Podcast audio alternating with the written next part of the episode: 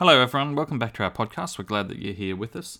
Today's topic is a ripper. I've been looking forward to this one uh, ever since we started uh, the book of Isaiah, and I know that uh, some of my friends here with me have also, and we trust that it'll be of interest to you. It's it's certainly a great one for Seventh Adventists. So uh, I think we're in for some good discussion. My name's Cameron, and recording from from a now much colder and colder Tasmania. I, I think summer's gone and it was never here. Yeah, Ken here. We uh, didn't seem to get much of the weather that we'd like in summer, but anyway, here we are. March it is. And uh, I'm Luke, recording from an increasingly expensive home in Currumbin. and I'm Lachlan. Mm. Mm. Good. Right, the, the chapter's Isaiah 58, and I, I don't think it needs a lengthy introduction. I'll just start reading and uh, we're going to read the entire chapter. Shout it out aloud. Do not hold back. Raise your voice like a trumpet. Declare to my people their rebellion, and to the house of Jacob their sins. For day after day they seek me out, and they seem eager to know my ways, as if they were a nation that does what is right, and has not forsaken the commands of its God. They ask me for just decisions, and seem eager for God to come near them. Why have we fasted, they say, and you have not seen it? Why have we humbled ourselves, and you have not noticed? Yet, on the day of your fasting, you do as you please, and exploit all your workers.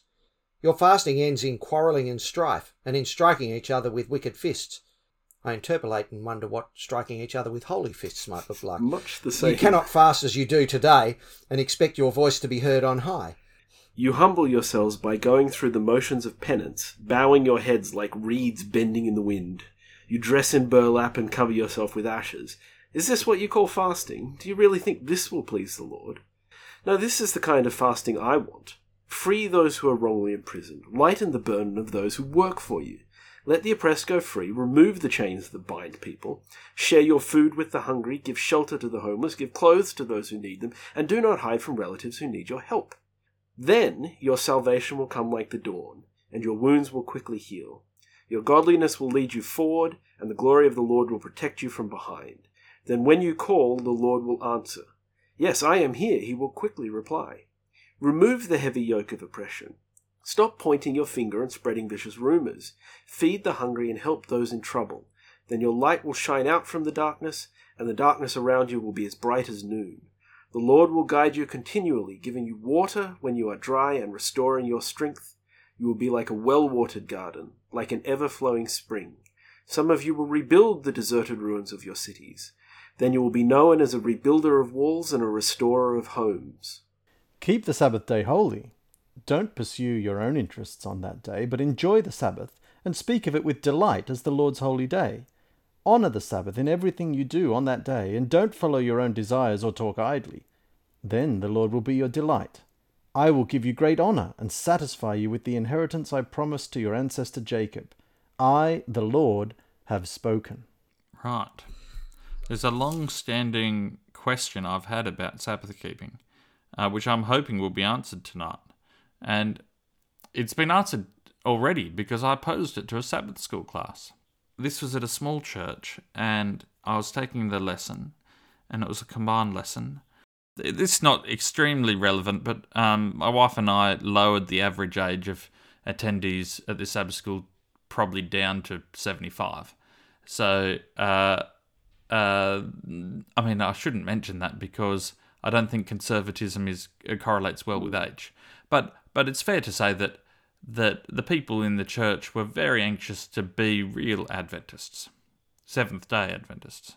And uh, I asked them. It was a discussion on the Sabbath, and I, I pointed out to them that I, I don't feel very much like I'm fulfilling any of the Great Commission in particular at the time, uh, or it's certainly none of the being the salt and light to the world necessarily. I'd grown up in an Adventist church. I'd gone to an Adventist institution. I had, was then at the time working at an Adventist school, and the sum total of non Adventists that I knew well enough to call up on an afternoon and have a chat was zero. Uh, so uh, the only time I really came in contact with non Adventists was on the occasional afternoon when I could take one of my radio control gliders down to the the uh, uh hill near Byron Bay and a magic spot right up near the highway. Big uh, cliff face looking out over the hill. You could see the lighthouse, you could see the beach, you could turn and see Mount Warning. Absolute magic spot. And people used to fly radio control gliders off the hill and catch the lift.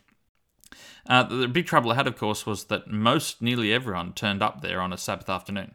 And I asked the Sabbath school, given the fact that I, I knew so few people outside the church, uh, and my only chance to really interact with them was on this occasion. Did that justify me in in flying radio control airplanes with them on the Sabbath?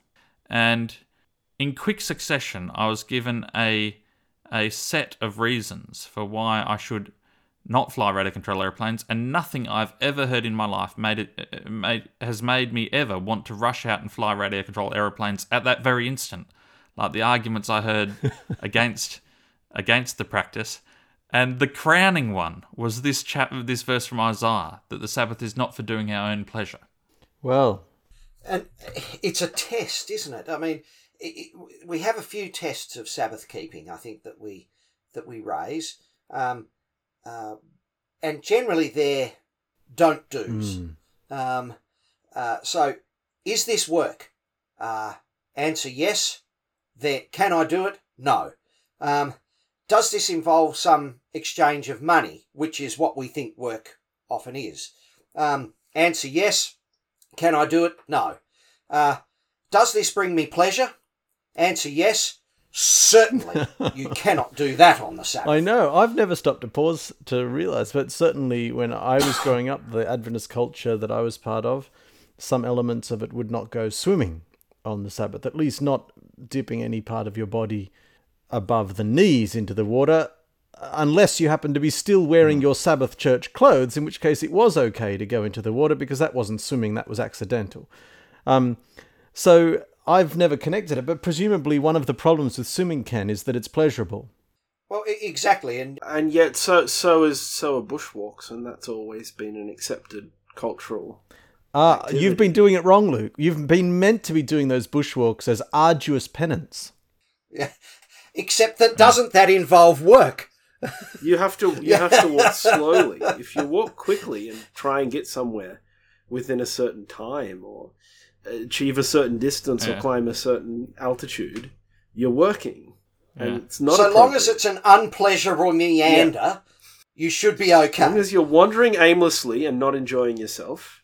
Well, this is well, this is hard in lots of other ways. Um, we we can't fly radar control airplanes, but we can go for a Sabbath afternoon drive.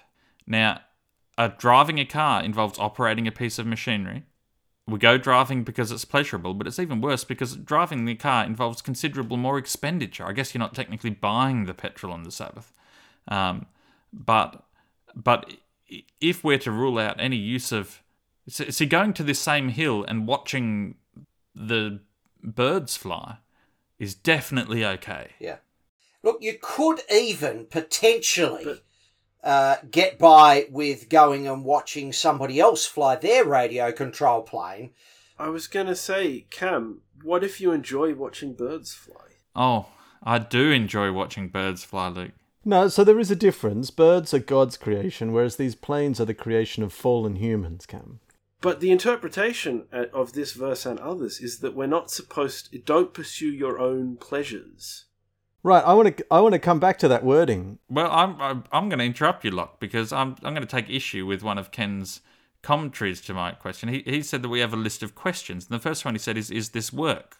And if I am to not do things that feel like work on the Sabbath, the first thing I should drop is being Sabbath school coordinator. Hmm. I'm a high school teacher. I spend all my all my six days a week. The work I do six days a week is organising classes and planning lessons and all the rest of it. And that commandment clearly says that you should rest from your work that you do six days a week. Well, you probably shouldn't talk either, Cam, because you talk in your I work. spend all week. so I professionally talk like I'm paid to talk. You you definitely shouldn't teach anybody anything, Cam, because your work is a teacher. I shouldn't teach anybody anything. In fact, now actually I'm recording this on Friday night. Well, this is a big problem. I- Is everybody else enjoying this as well? No, I'm I'm definitely not on, on principle. Look, I'd like to I'd like to dig into this verse because it, it's obviously a little bit troubling to us. Um, this is verse thirteen of Isaiah fifty eight. In the NLT, it actually says contradictory things one after the other because it says, "Keep the Sabbath day holy. Don't pursue your own interests on that day, but enjoy the Sabbath and speak of it with delight." So you can enjoy the day. So long as you don't enjoy what you're doing. I think actually there may be there may be a little bit of a hint um, in here because of the the verses that we deliberately let Luke read. But but let's just explore it a moment longer. Does anyone have other translations of this verse thirteen? Um, I, I do, and I'll go with the NIV. Um, and Yeah. what it says is if you keep your feet from breaking the Sabbath and from doing as you please on my holy day, um, if you call the Sabbath a delight or exquisite, and the Lord's holy day honourable, and if you honour it by not going your own way and not doing as you please or speaking idle words, mm, then you will find joy in the Lord. In point of fact, the phrase to do as you please does not mean to do pleasing things. Yeah. Well, I I think. I, I surely the verses that uh, the twelve verses that have come before here are giving us a little bit of a window, right? What is exa- what is the problem that this chapter is addressing? How very facetious of you, Lachlan. A little bit of a window, you say. Just a little one. Mm. It's, de- it's definitely not 12 verses long, this window. It's tiny. Co- Come back to verse three. Yeah. um, you know, we've we have fasted before you. They say, why aren't you impressed? I will tell you why. Responds God. It's because you are fasting to please yourselves. Hmm. Now that's actually that's a fascinating thing, isn't it? Because they're actually doing something unpleasant Well, to please themselves. I mean, is it possible? Here, here's. I'm going to be a little bit facetious for a moment. Is it possible that you could avoid swimming in in swimmers on the Sabbath in order to please yourself? I think it's very possible that you could do that. Because that would be the sort of I- I think- fast that's probably a little bit more closer to to our modern, uh, Well, you know, I Western mean- Adventist culture. Let, let's let's put this directly and clearly.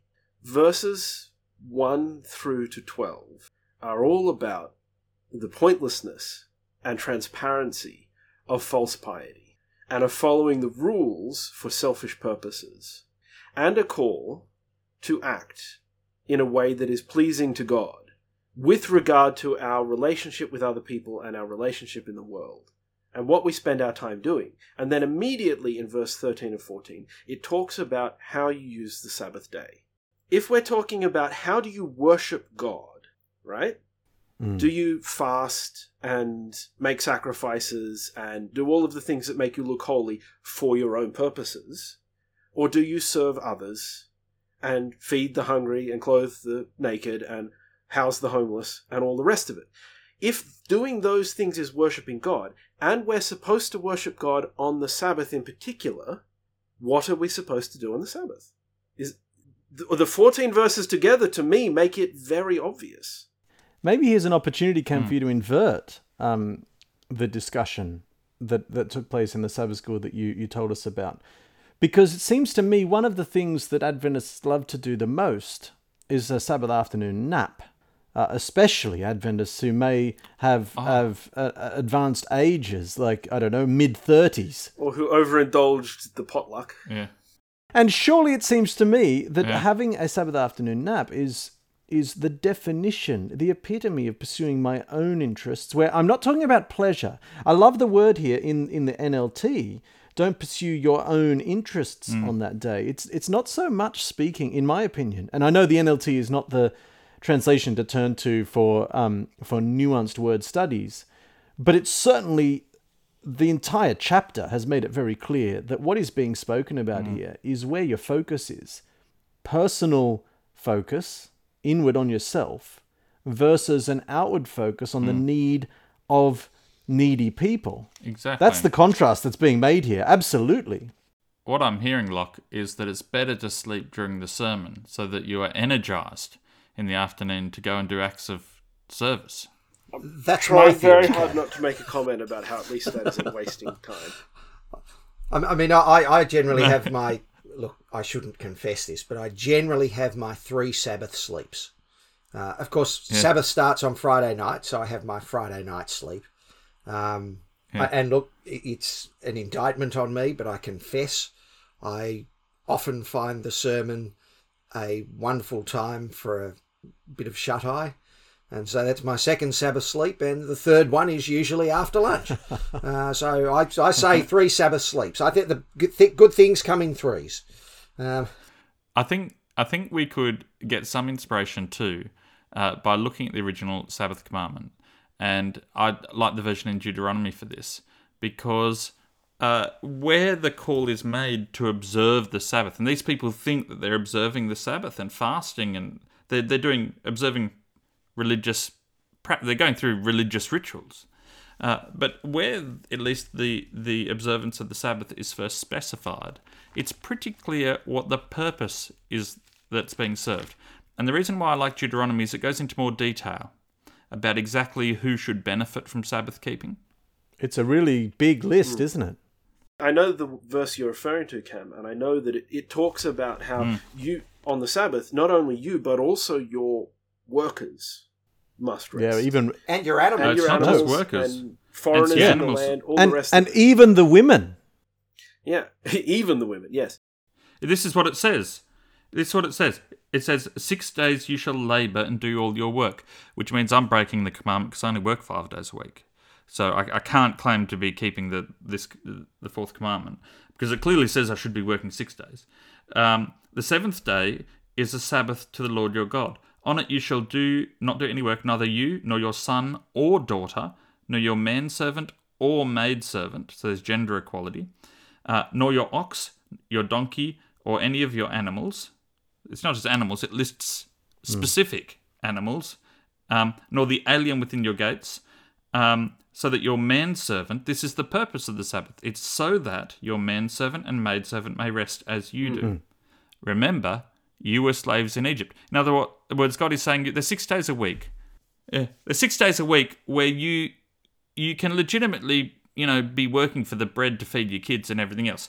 But one day a week, you have to uh, restore. It's not just restoring to them the benefit of rest; it's restoring to them the dignity of of uh, not being told what to mm. do all the time. For that one day a week, you're not in the powerful position. You can't do as you mm. please, as in you can't just do whatever you want. You can't tell them to do mm. whatever you want. You and them, you are all on an equal footing on that day. So the reason we are to abstain from work on the Sabbath is so that the people near us benefit. Yes.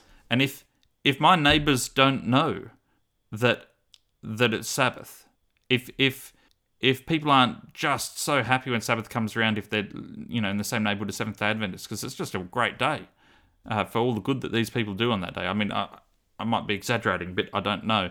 But if if we're not known for making the community a better place one day a week, maybe we're not keeping the Sabbath. And Cam, I, Isaiah is very. Well, two points. I'll come back to that thought that you're on. Isaiah is very clearly referring to this this purpose of the Sabbath in Deuteronomy in verses three and verse nine, both of them. It talks about how hmm. you're fasting to please yourself. Even while you fast, you keep oppressing your workers. So very clearly, this is talking about a hmm. specific type of piety where the individual is keeping the Sabbath themselves, but they are not allowing their workers to keep the Sabbath, or they're not keeping the Sabbath with respect to their workers. Hmm. Um, and it refers to it again in verse 9. And in, indeed, if we go to verse 13 and compare verse 13 and verse, verse 3, um, if you keep your feet from breaking the Sabbath and from doing as you please on my holy day, is verse 13. And verse 3 is, Yet on the day of your fasting you do as you please.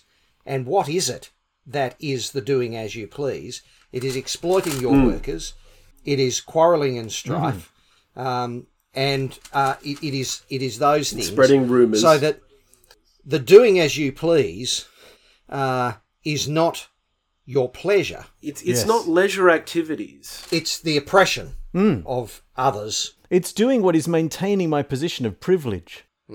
There's the important points to remember as well. And Cam, that you can take some comfort in the fact that you only work five days a week from the the the certain knowledge that work, as it's referred to in the Bible, has no bearing on what we now consider to be a paid job. They are two completely different concepts.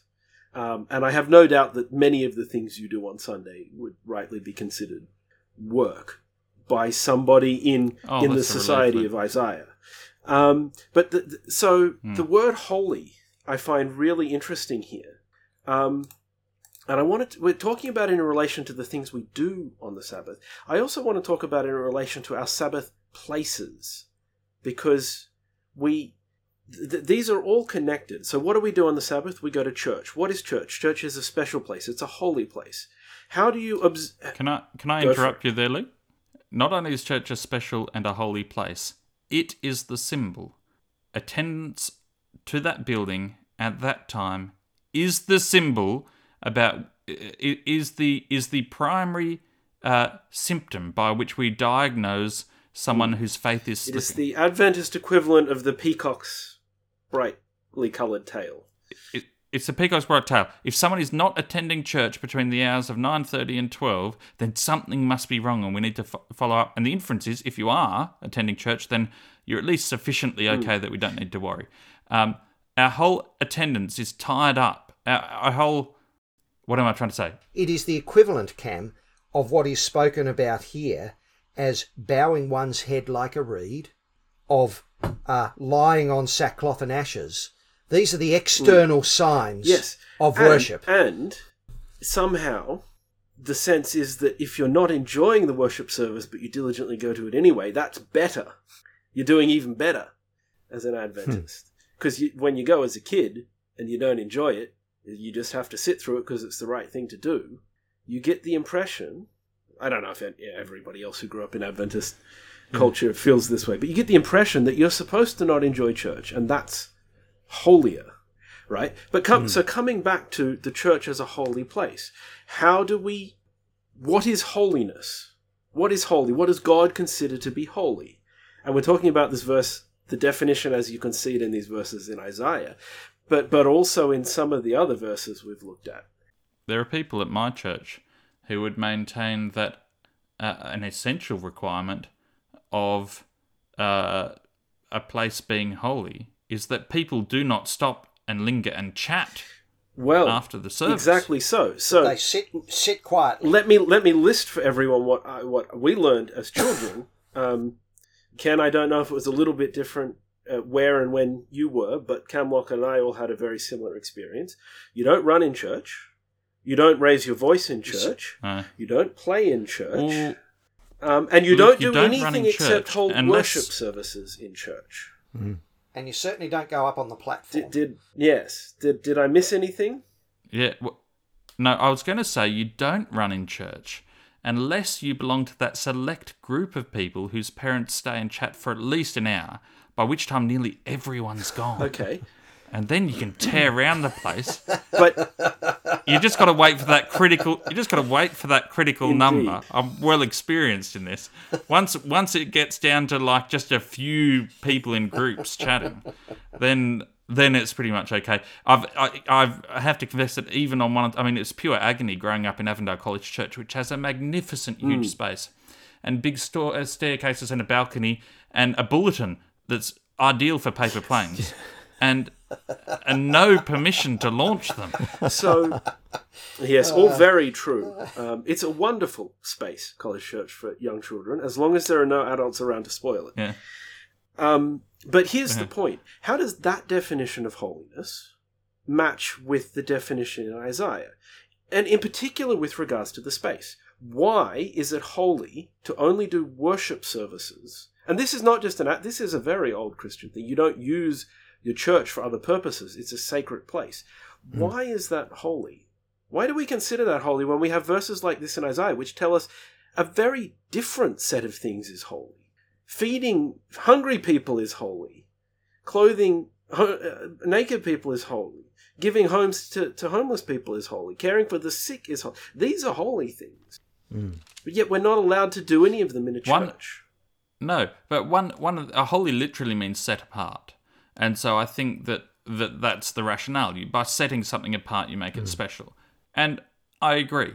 It's also true, like in medieval times when they had huge big cathedrals, which were absolutely preserved for you know, worship services.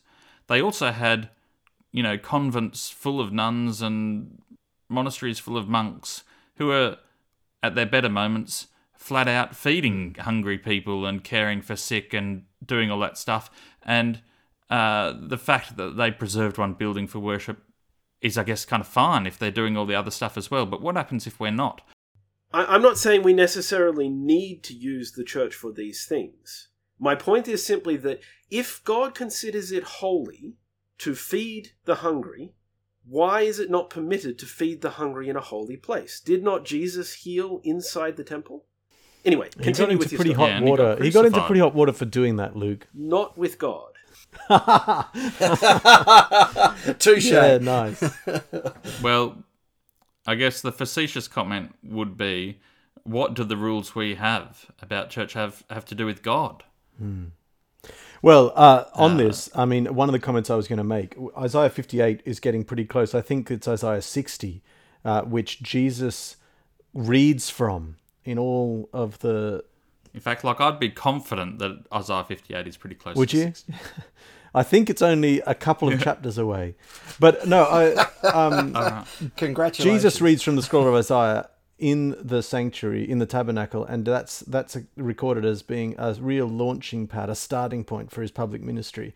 And he he reads from the scroll of Isaiah, and he reads about setting the captives free. He reads about restoring sight to the blind. I think we're going to cover this probably in the next episode, if not if not in the next one or two.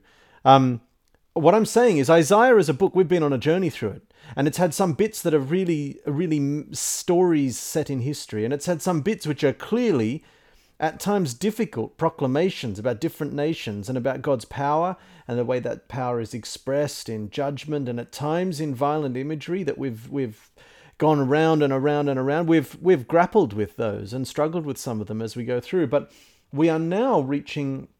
These themes have been present in Isaiah leading up to this point, but now they are becoming extremely uh, obvious and emphasized. And it's this part of Isaiah which Jesus uses to launch his ministry. So we can perhaps talk more about that next episode. But I, I wanted to draw that, you know, draw attention to that because this is really resonant to the, you know, we're talking about Jesus healing in the sanctuary, and and of course he does, of course he does because he's seeing, he's he's reminding us that this is the true worship that God is calling us to. In hmm. in in the New Living Translation, Isaiah 58 has a little heading on it called "True and False Worship." It's hmm. it's a dichotomy here between things that are not in God's eyes very effective worship, while they are in the eyes of the people who are participating in those acts. Well, like I've, I've got two examples um, of uh, counter examples, perhaps, to the examples that, that Luke gave of, of various churches. Uh, one of them is YE Church, which is not a church. It was never consecrated as a place of worship because they thought that sinking funds into two buildings, one for church and one as a hall, was was an inefficient use of church funds that could be better used to to helping other people and they they run they they run the service in the church and then uh, everyone stands up and mingles and while everyone's mingling the seats are all rearranged tables are brought in and the church potluck happens in the building. Uh, and then a couple of times a year they, they collect clothes for a, an op shop for the local community. And at least three or four times a year the the building in which their worship it's the same building as their church takes place in is turned into an op shop What I'm taking from this story, Cam, combined with what we're learning from Isaiah, is that the fastest way to make every Adventist church more holy is to deconsecrate it immediately. Hmm. Yeah, it's an interesting challenge. Because then we can use it to do things that please God. At the moment, we can't. It's Yeah. an interesting challenge.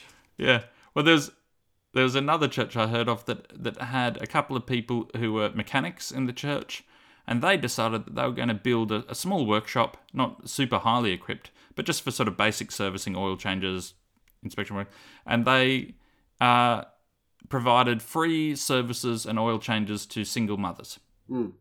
I, I'm familiar with that, that particular um, church community. So it's, it's Yeah. really wonderful. There's, there's a whole range of, of community service activities like that.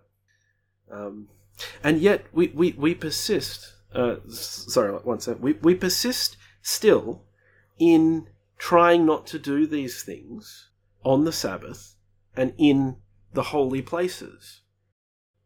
And I, I genuinely don't understand why. Well, um, on that, uh, we've talked about this in a previous episode about Sabbath miracles that Jesus performs.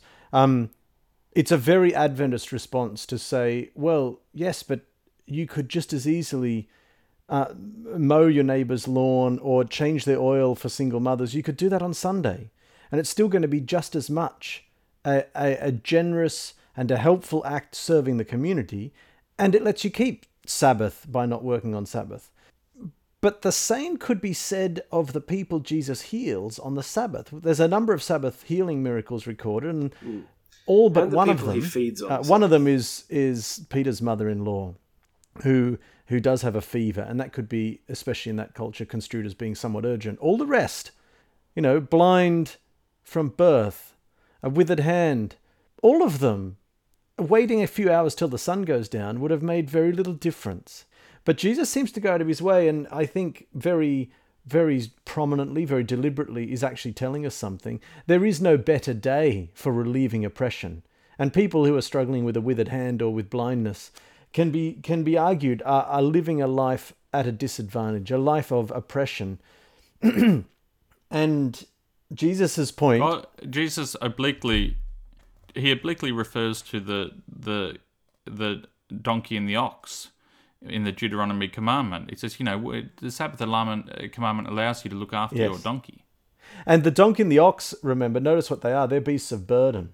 Yes, they're work animals. They work to tra- their transport modes. The donkey is basically saying your car, and the ox is basically saying your tractor. I have a couple of interesting observations that are occurring to me here. One is, um, Cam, your story of radio controlled planes that you opened with highlights something that we need to grapple with if we're going to be honest in our engagement with the Bible. Most of human history have, has had people either resting or working. The Bible speaks of Sabbath in the language of rest from work. Our society has a predominance of recreational time, spare time, free time, hobby time. This is absolutely novel for, for hmm. that to be a mainstream thing in society. So we need to we need to we need to fairly and I think honestly think about what does that mean for us when we come to approach the Sabbath. And I think, Cam, that's the large part of the the sort of automatic anxiousness, the ambiguity that arises around an activity like flying a radar controlled glider, because it doesn't fit into the categories of rest and work, and so it stresses us because it doesn't fit neatly into the language the Bible has equipped us with. So, the first question then is recreational time. How does that impact? What do we do with recreational time in the context of Isaiah 58 about, about freeing those who are wrongly imprisoned and lightening the burden of those who work with us and letting the oppressed go free and removing the chains that bind people? I think that that might have something to say to us about our use of our own personal time, our recreational time. Um, whether it's on Saturday or not. I mean, the the thing the the thing that we emphasize about the Sabbath, the Sabbath has lots of dimensions. A quick summary: what are they? Inactivity, uh, worship. Although the Sabbath commandment doesn't say you have to worship God on Sabbath because it's inferred we should worship Him every day of the week because they did, and their services were every day of the week in the Old Testament. So there's nothing special in the Sabbath commandment that says we ought to do more worship on that day than other day. But I'm happy to allow it. So so there's inactivity, there's worship, there's uh, uh, there's not serving our own financial interests, and there is uh, providing uh, social equality and justice for those over whom we have influence, be they people of any gender, of any race, be they any animal, etc. So, as, as a rough summary, is there any points you could think that I've left out? Like? Um, the one that perhaps wasn't quite emphasized enough in your list was the the communion with God, and I think this is coming with what you're you're referring to as worship. But in Exodus 20, of course, Sabbath connects explicitly back to Eden and to the creation narrative, where the the Yeah. Sabbath is connected with the idea of um, relationship between God and the creation, and of sort of consciously cultivate, spend investing time to consciously cultivate that that relationship. I, I like that, Lock. Uh, it's not actually something I'd thought of before. That's really valuable. Of all those dimensions of Sabbath, the one that we emphasize is inactivity. It is genuinely the one I need the least. I'm getting fat. Like, and I, I belong to a culture where inactivity is the last thing we need. If, if the Sabbath, if we're going to start talking about the health benefits of rest, then what we need rest from is sitting on my own backside. I should be going to church on a treadmill. And Cam, in addition to being the one we need the least, generally speaking, it's also the one that's arguably the least important or least justifiable by, by, by scripture. Inactivity. Well, certainly not by Isaiah 58. If if you Uh. do um, take the idea of being set apart, of making different, in some, I I grew up. Uh, you know, there's a lot of things that can be observed to be arbitrary in the way that Adventists approach Sabbath keeping, just as there are in in so many sort of community defining activities for so many different communities. But I I actually got to be at peace with the arbitrariness. You know, if it's not swimming, then don't swim on Sabbath. If that is a thing that helps you set the day apart, helps you remind yourself, not uh, remind yourself that it is a different day. So for me, the challenge was always which books can I read on Sabbath?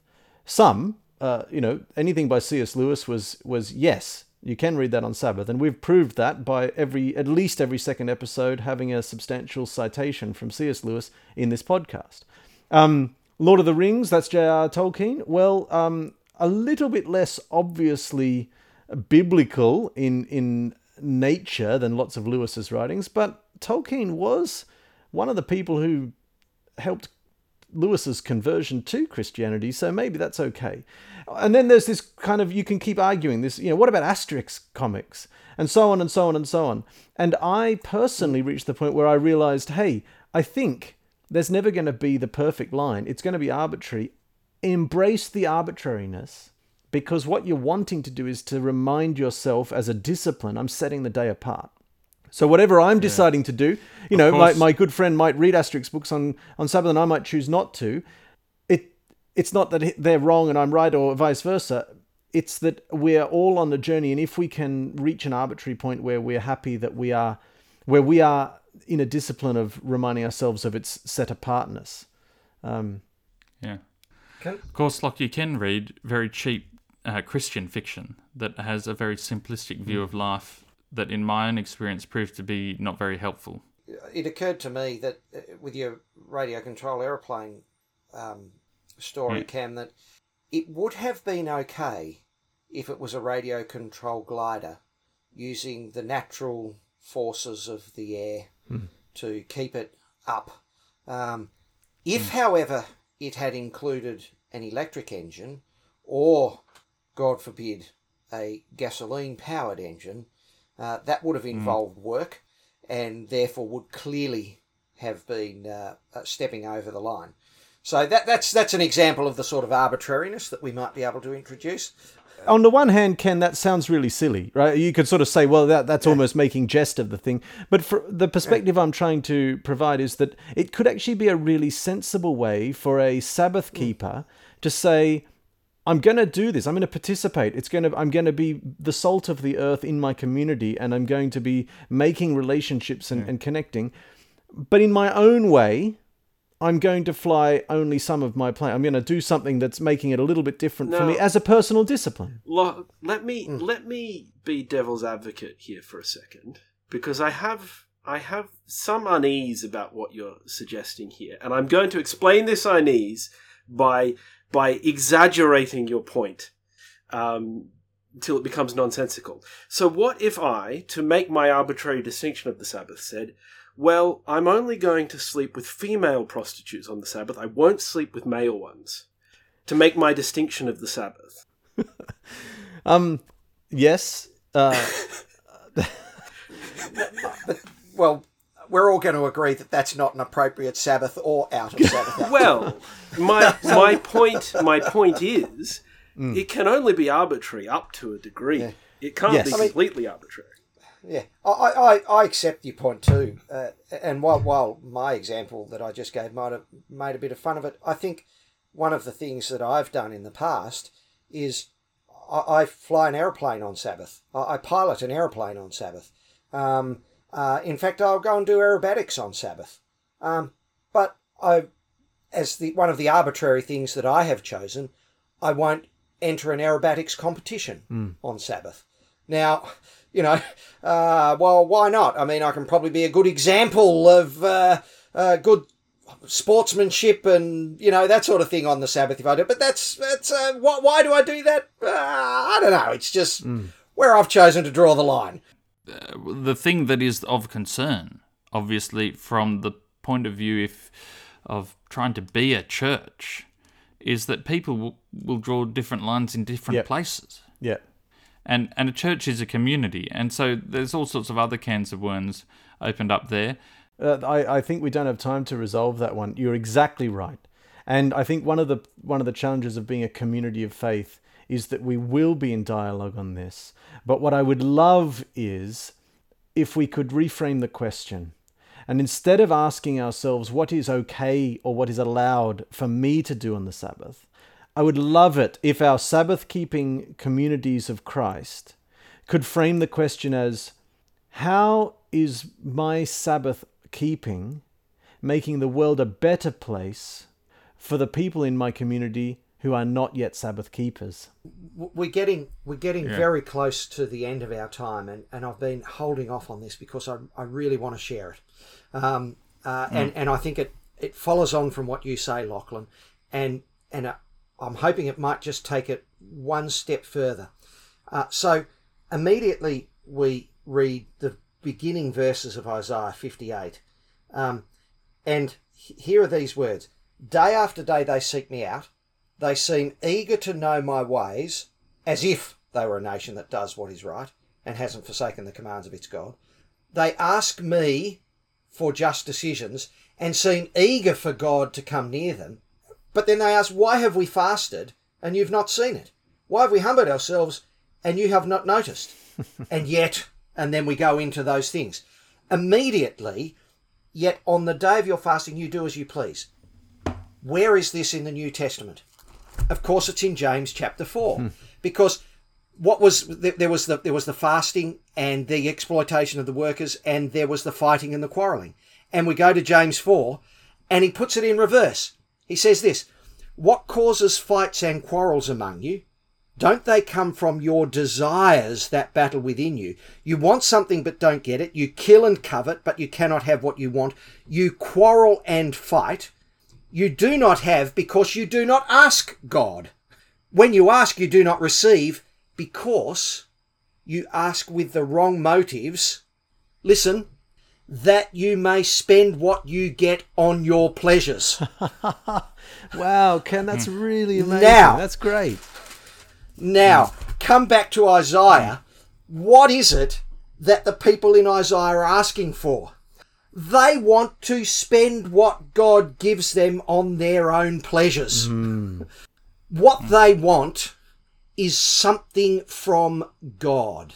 The questions they are asking is God, what can you do for me? Hmm. And why They on want- earth aren't you doing it?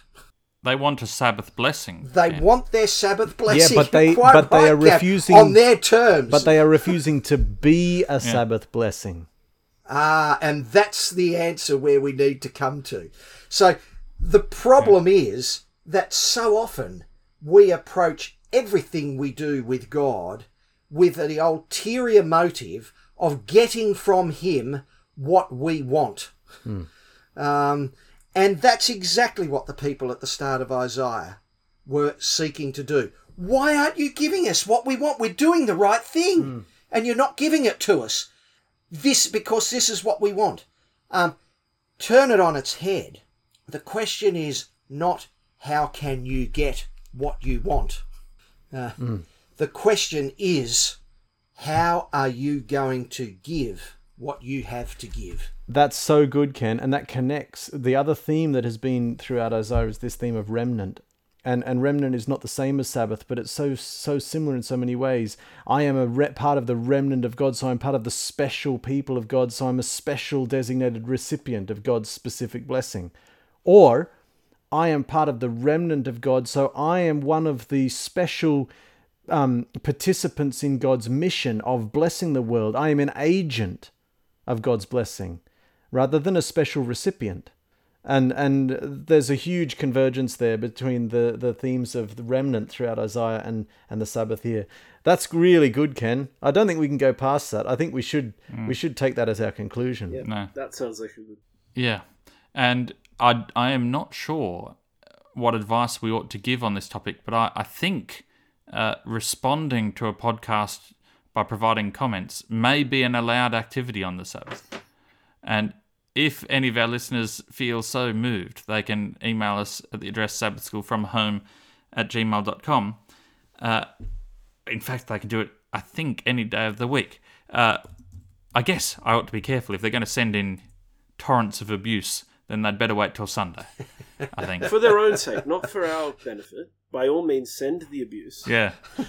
Uh, it's good. It's good to humble us. Um, but for, for your own sake, Yeah. don't do it on Sabbath. Yeah, and and I guess our prayer should always be that uh, whatever we do on Sabbath, it would be something of substance and meaning, and that's that's what we need to strive for. Now uh, we're nearing the end of our journey through our Isaiah, but we've still got a couple of weeks left, so some more good topics to come up, and we might leave everyone there.